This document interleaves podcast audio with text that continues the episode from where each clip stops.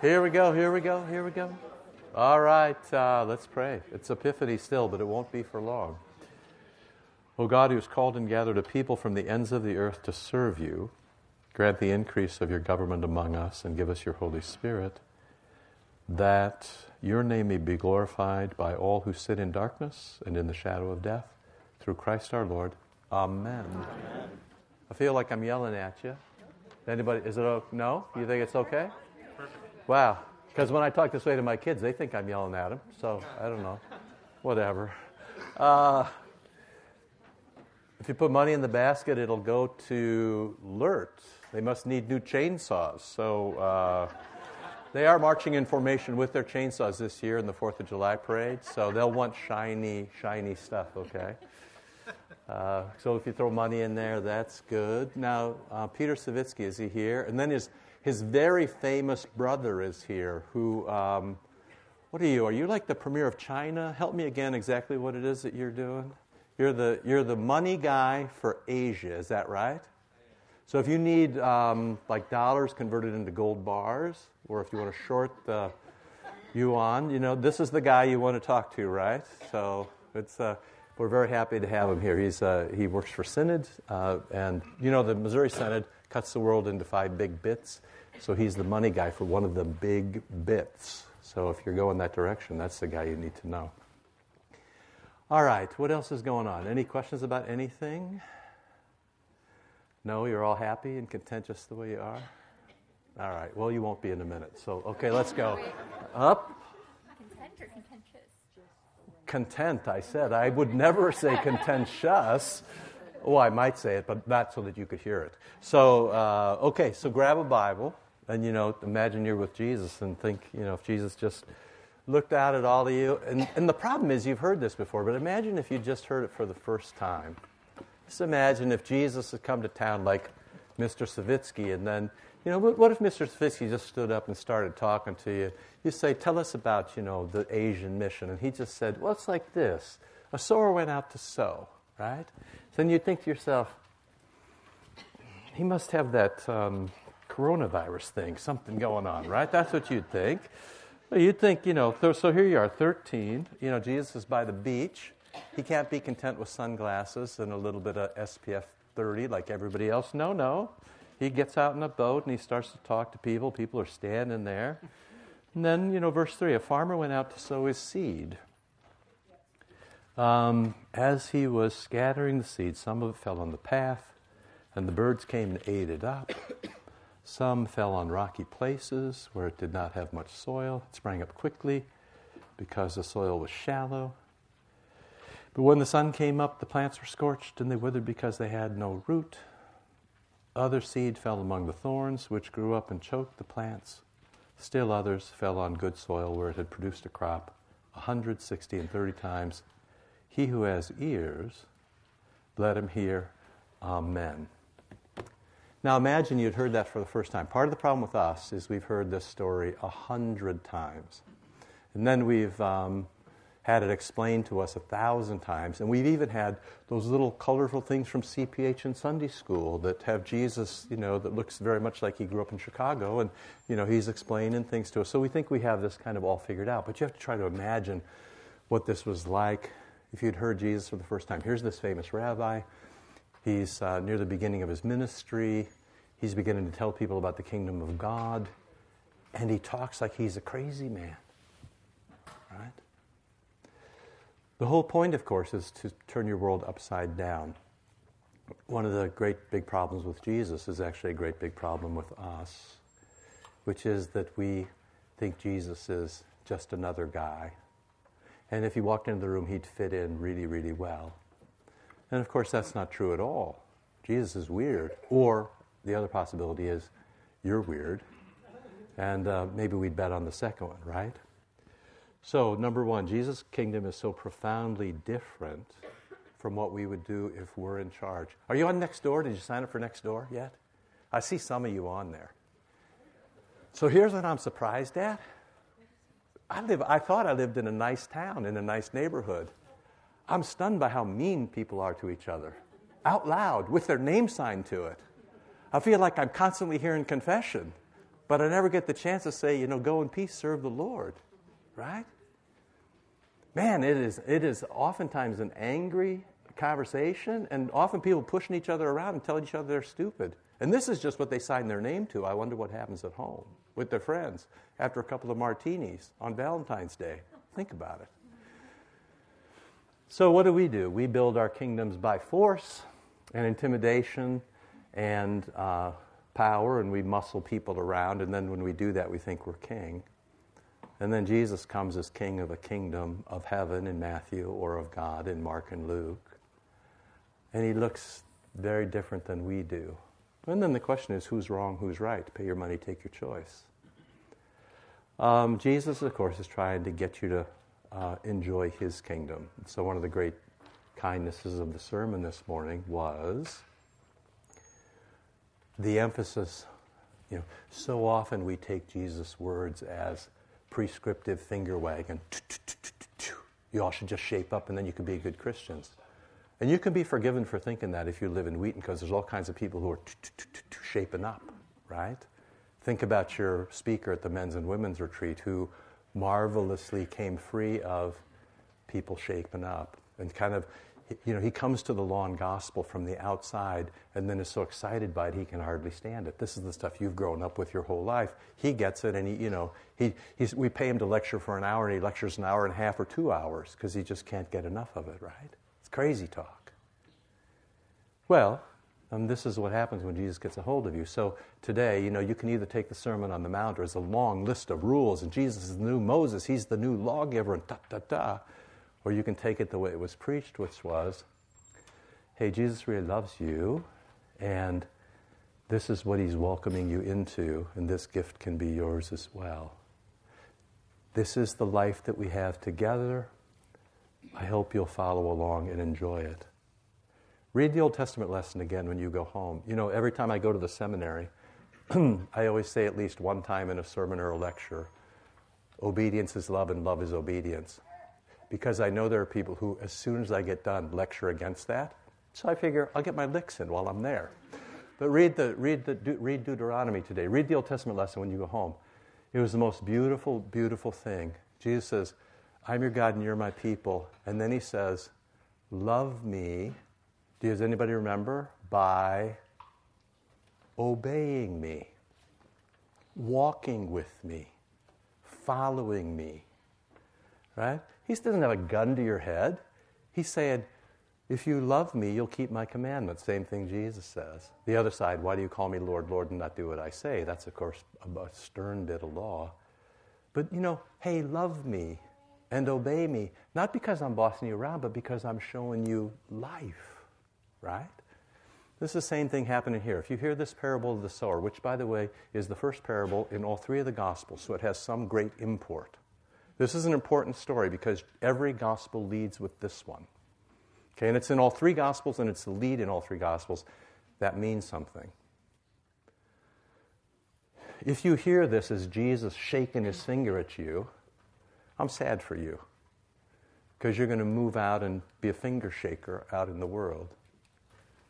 But if you can kind of hear Jesus like in the dark, wooing people close, saying, This is beautiful. Come on, I'll share this with you. Right? So um, here it is. Uh, Jesus is so weird, or maybe you are. And Jesus' way of telling parables is done to kind of upset you, to get you off balance. Because you and I think we know everything about kingdoms. And it turns out we don't know anything about kingdoms. So I'm turning the page. I'm already at number four, just in case you thought I was off the outline. No, like Jesus, I slipped in little mystery. And in the darkness, appear at point number four. So, if the kingdom is really about resurrection from the dead, so there's only one story in Scripture, and it's resurrection. It's death and resurrection. Every story is a story about death and resurrection, right? Every story is about um, life and death. Every story is about good and evil. Every story is about light and darkness. Every story is death and resurrection.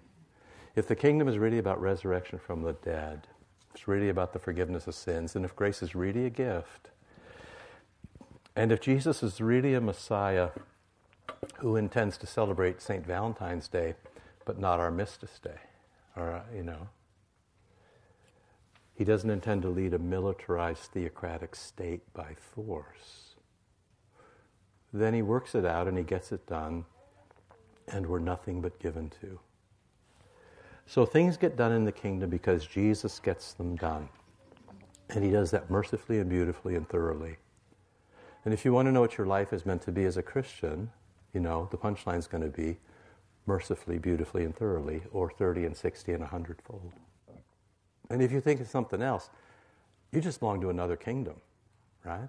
I mean, you just, you just have another king in another kingdom because Jesus couldn't be more clear about what's happening here. Now, the reality of the gospel is that it is resistible. This is always a sticking point in, uh, around here, not around here, but around the kind of greater evangelical area. And it's interesting how people won't let words mean what they mean. But, you know, by grace through faith, it's a gift of God. Yes, faith is a gift, but also grace is a gift. Gift, gift, gift. The word gift means resistible. If you get a gift, you can take it back. If you get a gift, you can unwrap it or not unwrap it. You can use it or not use it. You can set it on the counter, make coffee in it every day, or you can put it in the shelf above the refrigerator where nobody can reach and it'll still be there, you know, nine years from now, untouched. By definition, a gift is resistible. If it's not resistible, it's not a gift. The gospel is a gift, Jesus is a gift, grace is a gift, gift, gift, gift, gift. It's all over the place. It's like seed that gets sown that can be ignored or fail. Right? This is the kingdom of God. The great risk is that Jesus takes flesh and blood and that you can drive nails through flesh and blood. That's the great risk. That, in, that you can, you can, what's going on? They're cheering me on. Oh, no. What in the world already? I just want to, I just want to observe two things. They are cheering me on. You just have to turn around and look at who they are. what, what's the question? So people that I know that are prone to predestination love this parable. Well, of course they do. What happened to my like 2020 chill guy? What happened to that? I don't know. I'm under a lot of pressure. People that love predestination love this parable. This parable, and I never know how to respond to that. I don't know why this particular parable would be make you a predestined? Drying up of the sun and being choked by the thorns, and some people are just not fit for the gift. Yeah, I mean, I don't know. Calvin worked that out. He was a lawyer. Have you ever met any lawyers?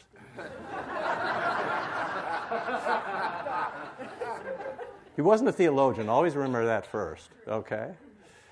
I mean, I, I don't know what to say. I mean, at some point, you just sort of say, I'm really busy and I got to carry on. Because, you know, you can say whatever you want about anything. Here's the problem with predestination it happens outside time in the mind of God. Two things that we don't understand. So you can either make that the center. Here's the thing that's impossible to understand outside time in the mind of God. Or here's something we understand really well. We take innocent people, we drive nails through them, we kill them to get them out of the way. Alternately, we go on Nextdoor where people are verbally killed, right? I mean, I understand the one. I'm around it every day. People getting slaughtered all over the place, right? The other one I don't understand at all. Why would I make a thing that's, why would I put all my chips on a thing that is impossible to understand? If, as, a, as a starting place to think, it's just a dumb thing to do. I've said dumb like three times, which is three more times I've said it all this year. I don't, I don't understand. I, maybe I need to, an exorcism or at least to go to confession if Pastor Kendall would come, then maybe I could go to confession if you're listening. So, uh, yeah, so here's the thing. Uh, this is part of the deal. Everybody pays their money and takes your choice. So now you've got, we're going to start with predestination. Some people are in and some people are out. Although, I just have a question for these ostensible friends of yours. it seems to me that this is a story about someone who takes seed and he throws the seed everywhere to everyone. So you got this very nice table of people here, but these loser people over here, yeah, he gives them seed too. And these, maybe in, maybe out, have a full batch, right? So a man went out to sow, and this is where he sowed his seed. He sowed it on the pavement, and he sowed it among the thorns, and he sowed it in the good soil, and he sowed it in the thin soil, which is a way of saying he sowed it everywhere to everybody. Sort of like that Great Commission you learned when you were in confirmation. Go to everybody and teach everything. Go to all nations, everybody, even the Gentiles. Nations is the word for Gentiles, non Jews. Go everywhere, teaching them to treasure up, you learned it, teaching them to observe everything I've commanded you, finger shaking Jesus. But of course, you remember that's the word for Mary when she treasures up everything in her heart after the um, shepherds come. It's the same word, teaching them to treasure up everything that I left behind. So for me, it's the anti predestination thing, right? Because why waste his time with those people? These pavement people over here, they get it. Here's some thin soil over there. A lot of stones in this group right here, and stoners. But that's a different thing. what? no, just kidding. I just, I was just kidding. I didn't really mean that. I didn't. I just sometimes I, I'm older. I get faces confused. So, and then you know, there's 30, 60, and 90 fold, right? So, you know, to me, it's completely the opposite. Just, just, just listen to the story. Just listen to the story like this. There was a sower who went out to sow indiscriminately in every way. He took everywhere. He took the most expensive thing he had. So if Jesus is the sower and the seed, the way Jesus at the Lord's Supper is the host of the meal and the host the bread. So Jesus takes himself and he gives himself in every conceivable milieu and possibility. I mean, how, how is that like I love some people and don't love other people? I don't, I don't even know. I don't even know what to do with that. I mean, I just can't. So Jesus, he's got half a heart. You know, like the like the Wizard of Oz. You know, it's just, it's you know, you just. So you know, I just want you to know the Holy Spirit welled up in me, and I kept myself from saying, people say stupid things all the time. Okay? People say things all the time, all right? It doesn't make them true. And at some point, my advice to you would be to shake the dust off your feet and move on. Because if you always think about that, you can't think about this, which is how much God loves everybody. Because after all, for God so loved the world, the whole world, that he gave his only son for the whole world, right? Yeah, I don't know. I don't know how you get there. You know, I just don't know how you get there. But I'm old and I'm impatient and there's important things to do and the problem with that is, what's that? I'm not swayed by. No, no. It just is like I just, I just no. But I do this, you know. Ever, I, you know. I, look, you only have so many minutes in the day, and if you spend your minutes trying to figure out who's predestined and who's not, or what predestined could possibly, as opposed to feeding the poor, you get one kind of Christianity or another. My advice would be to all Christians, you know, as I once said to a guy who was giving me a lot of static around here, work in a soup kitchen for six months and then come back to me and talk to me about this. Geez, do I sound like I'm losing my patience? I might be at the end of my rope. all I'm doing is getting ready to give something up for Lent. That's all I'm doing. Ash Wednesday, the 26th. Yes, of course, you can. Yes. I'm, t- I'm scared to death of her. What? Yes.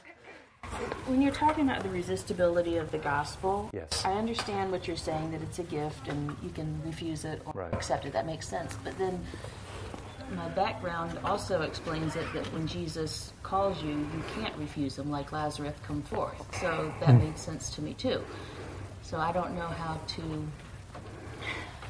So, so the question is um, can, can I shorten the question to say this? When Jesus says to Lazarus, Lazarus, come out, he didn't have any choice. I'm, I'm, not, I'm not trying to skew it. I'm not trying to skew it. I'm trying, that's kind of, you're saying this is an irresistible word to Lazarus. Lazarus, you come out of there, you knucklehead, right? That's the way I've been taught. Yeah, right. So there'd be a couple things to think about in that, right? So it's, and it's a good question about the resistibility of the word. Um, trying to think. This is an honest question. Does Jesus ever do anything, even one thing in his life that is irresistible? Can we even think of one thing or one word that's irresistible? I'm trying to think of I'm trying to think of a example, right? Maybe when he casts out a demon, you might be able to push for that a little bit. But um, the question then would be how do you know it's irresistible? You don't know it just because Lazarus didn't come out, right? Just because he came out doesn't mean it was irresistible. Um, this is a little like I'm going to try to get the right. Have you ever been unconscious and then came come back awake? Yeah. Hmm. Um, will I trust you or not here, Hopkins? Okay, let's go ahead. You're sitting next to Larson. He's a good guy, so I'm thinking some of his aura might rub off on you. Go ahead. Do we assume Christ's word to Lazarus is necessarily gospel? I told you about my vicar, Kiss Me Baby. I told you that story already. It couldn't be great. It couldn't be more gospel than come back to life. Isn't the, I mean the, the, the law the law is good for us as well.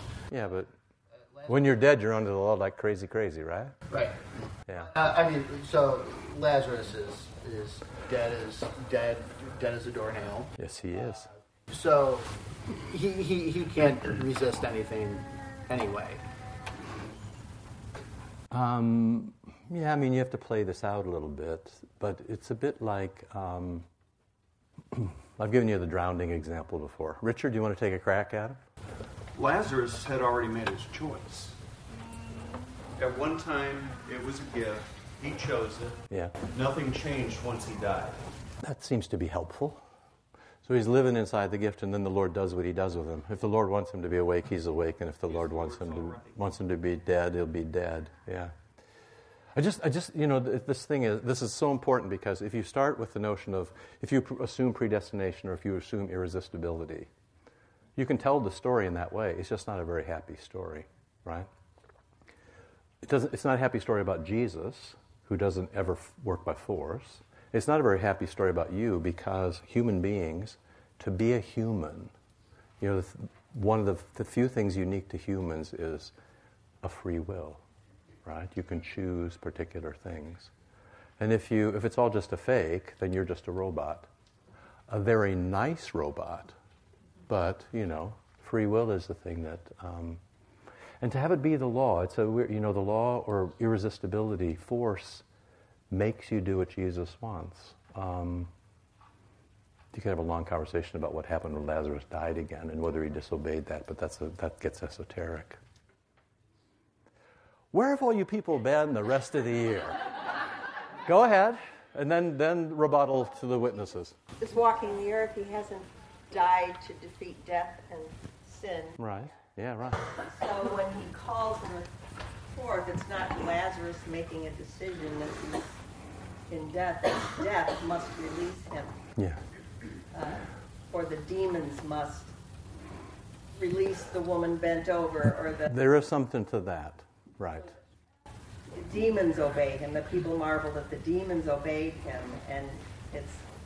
I mean, I, that's just how I look at it. It wasn't like Lazarus going, hmm. So the same word, the same word can be law to the demons and gospel to Lazarus. Yeah. Right? Yeah. The cross is the great example of that. The cross is your salvation, and the cross is a death blow to Satan. Yeah. It's law for Satan and gospel for you. Mr. Wente.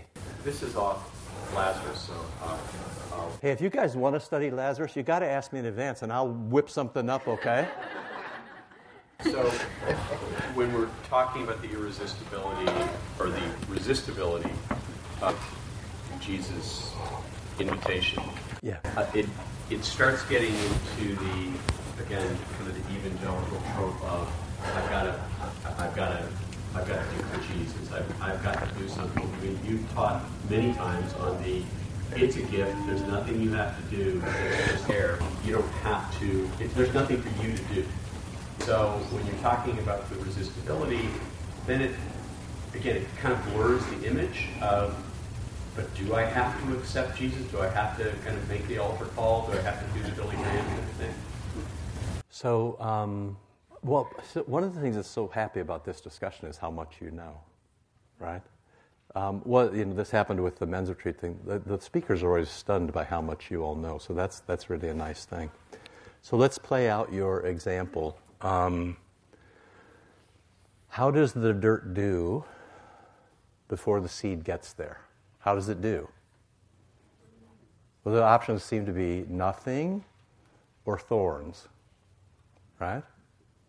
So it's a little hard for the dirt to take credit for anything, right? So at least in this story, nothing happens until the sower arrives with the seed. Nothing happens, right?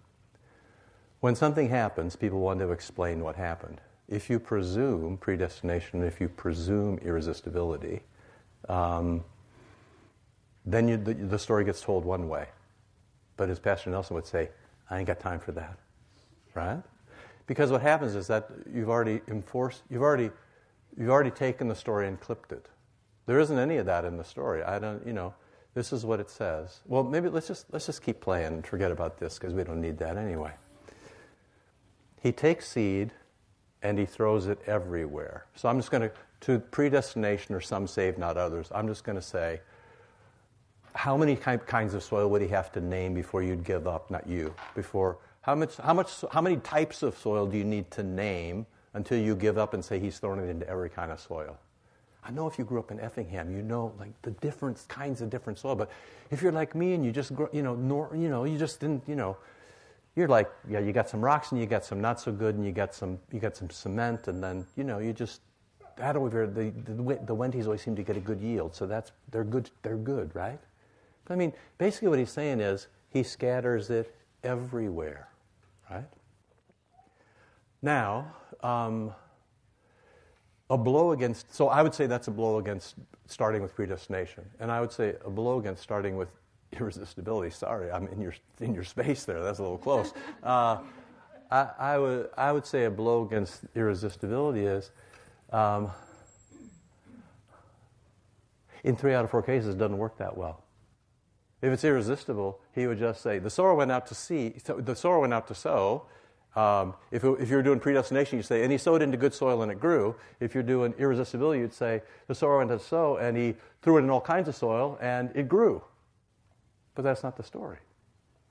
The story is he scatters seed everywhere, he scatters himself everywhere, he scatters his gift everywhere, he scatters joy everywhere, grace everywhere. He scatters it everywhere because He loves everybody, because He died for the whole world.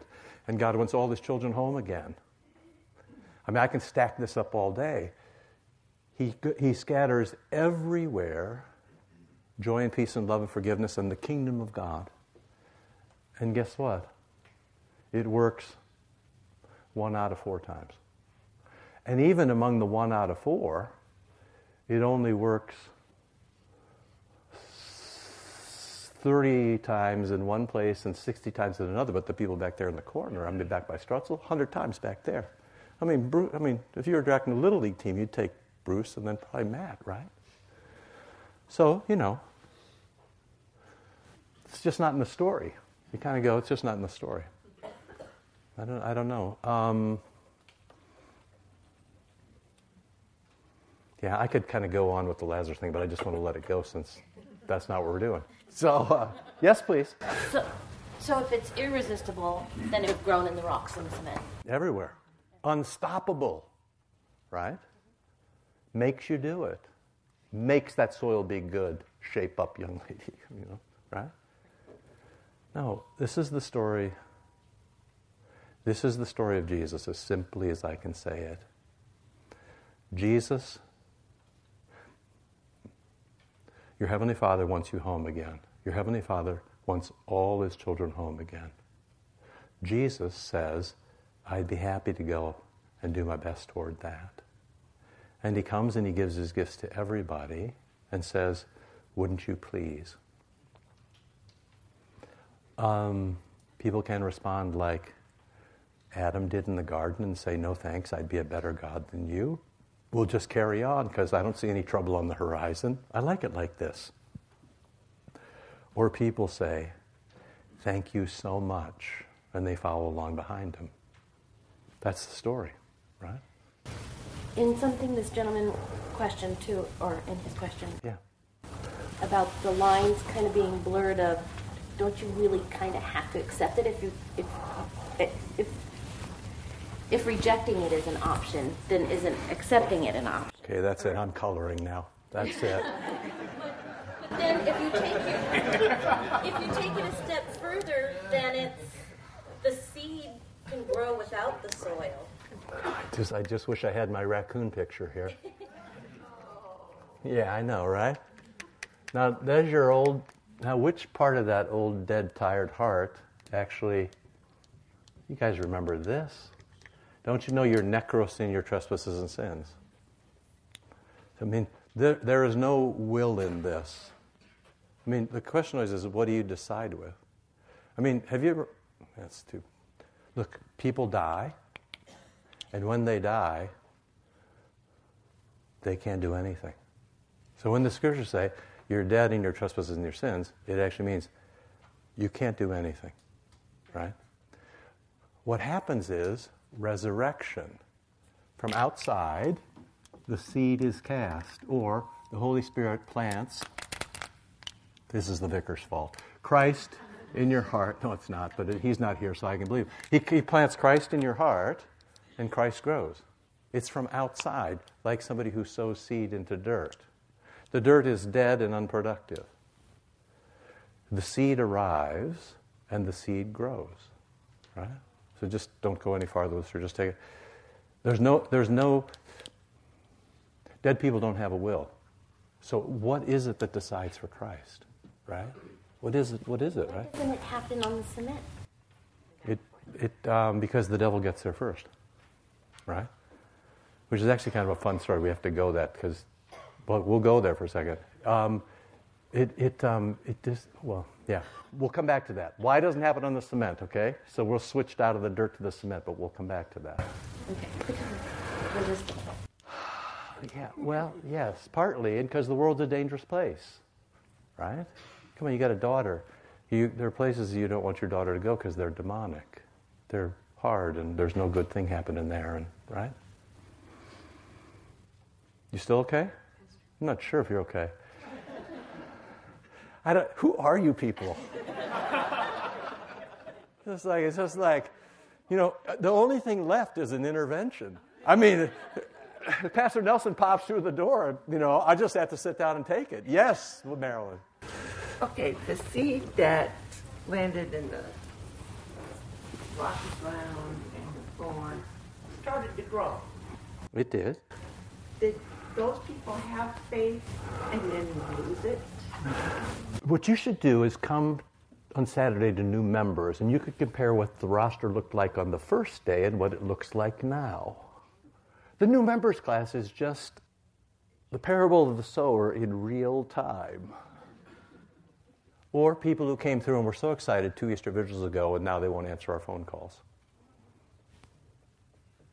This is actually, this story is everybody, this is every church in America. This is every church. People come, and some people, um, you know, have no interest and are angry if you talk to them, like pavement. And then some people are so excited and they sign up for everything and they're going to be here. And, you know, I think the record is we had somebody baptized, they came one Sunday and they've never been back since. You kind of go to yourself, dang, even for, you know, even for the sun coming up, that was a quick scorch. And then you kind of think, then of course there's the thorns, which you would know as traveling soccer, right?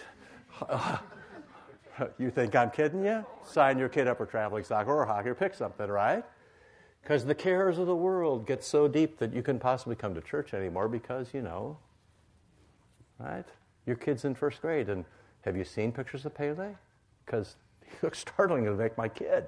But that's a whole other story, right? Can they come back? Do they? I don't know. I don't either. You'd be nice to them if you see them. See if they'll come back. They killed off the plant. I guess it's dead. Never give up hope. Hughes works on dead people, right? The Holy Spirit does work on dead people. Yes, that's the only kind He works on, actually. Live people just do what they want. Mr. Hopkins. He's over there. Sorry, Mr. Yonker. Kind of what Marilyn was just saying. Uh, I was going to ask you. The parable doesn't actually tell us the outcome of the bad soil or the thorn soil or the rocky soil, does it? Well, it says it got choked. It got choked. So I mean, the, the, word gets choked. prognosis doesn't look good, right? Fair, but I mean, we don't know their destination. Oh yeah, I'm not. I'm actually, you know, I'm going to maintain my. Uh, I'm going to maintain my maintain my diplomatic immunity for never having said that any person actually ever went to hell, that I knew. Not about anybody, anytime. I'm just saying. I don't have to fight about that today too. So uh, yeah, no, uh, you know, I can't see in people's hearts. I just here's the thing though. If I'm uh, Chad Kendall considering a call, and um, I had people, you know, uh, if I had, if I got the description of the congregation, you know, I'd be much more optimistic about the 30, 60, 100 fold than I would be about the pavement thorns and uh, hot sun, thin soil prognosis, right? It doesn't look good. I totally agree. Yeah, yeah. I just mean it's not giving us their destination. We don't know. Yeah, no, no. But for a moment, I'm going to try to push you back to. Um, and what's interesting about this conversation is that we've spent all our time talking about other people. Uh, as in, well, not all our time because irresistible is, but most, I mean, so maybe just take the last five minutes and just, just think about yourself. Just, just, you know, just kind of, so forget about everybody else. Just think about yourself. And because by the time you get to the end, that's where you want to be anyway. And you say to yourself, um, the Lord loves me so that he sows himself into me. So, you know, I insist that the gospel is touch. And so, what Jesus does, when Jesus has Miguel preach, and he takes those words and he puts them into your ear, when he touches your eardrum with his words, enlivened by the Holy Spirit, it's exactly the same as when Jesus, a sower, when a sower takes a seed and throws it into soil. And then, of course, through the week, I'm sure Miguel will wonder. In fact, he's already started to ask, I wonder what will happen. Right? I wonder what will happen. So, um, just think about yourself in this. This is not unlike Jesus saying, you know, I'm the vine and you're the branches. You know, without me you don't bear any fruit. I wonder what will happen. And one of the great difficulties for us is um, to kind of push a story away as if it doesn't matter. I'm not saying that you are doing this. I'm giving you, like, I'm shooting up a flare now. I'm not saying, I, actually, I very much appreciate the questions. It's much more fun than me talking to myself. So, but I just want you to think about this. Um, when Jesus tells this story, and I let this story be about me, so this is not a story about you, this is a story about me. When I let this story be about me, all my life comes then into sharper focus. And I wonder if you could let this story be about you too, right? With a little bit of reflection about your own life.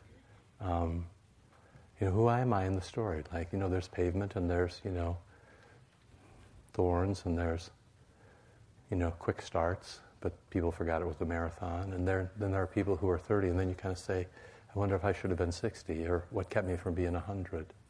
Let this, wonder if you could think about, and is there still possibility? There could be next season. I just kind of just, so if you go away, you know, don't think about anybody else for a moment. Just think about yourself and what this would mean for you and what Jesus wants for you. Clearly, the story has to be something like Jesus loves you and he wants, home, wants you home again, and he gives himself into you by way of his words and baptism and the Holy Supper. And he wants nothing more than for you to flourish. He's not very happy about people who scorch out early or never do anything. It's a great sadness. But then just think about yourself. What would this mean in my own life? And where are the points in my own life where I resist what Jesus would do for me? You know, you can see you can you can do it pretty easily. Christ Scripture prayer, you know, liturgy and Eucharist, tithing and alms, thorough mercy, a good witness, a thorough thorough witness, right? A winsome witness.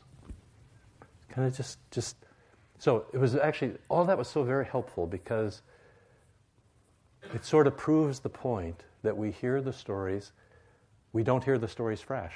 I can guarantee you that when Jesus got into a boat and said, A sower went out to sow, there was not one person, no, there was not one who said, What about predestination? Hey, is what you're given here irresistible? See, nobody, but see, we're all, we're all ruined already. We're all completely ruined. Right?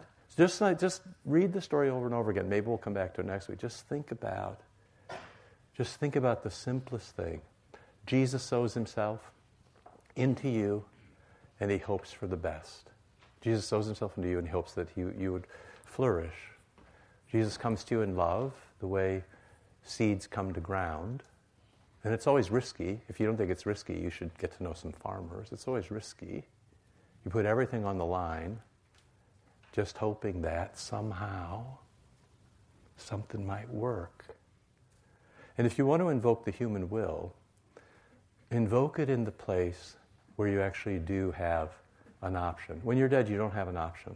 But once you've been resurrected, read the Old Testament for today. I set before you life. It was so interesting, right? Life and good death and evil. It was, an, it was a different pair than you normally get.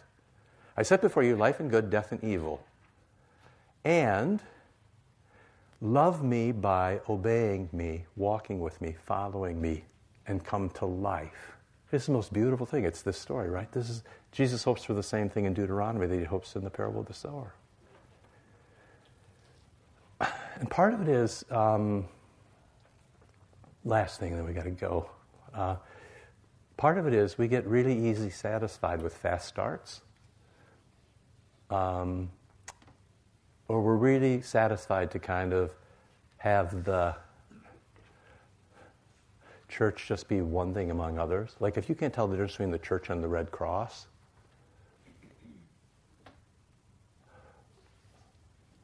you got a lot of learning to do, right?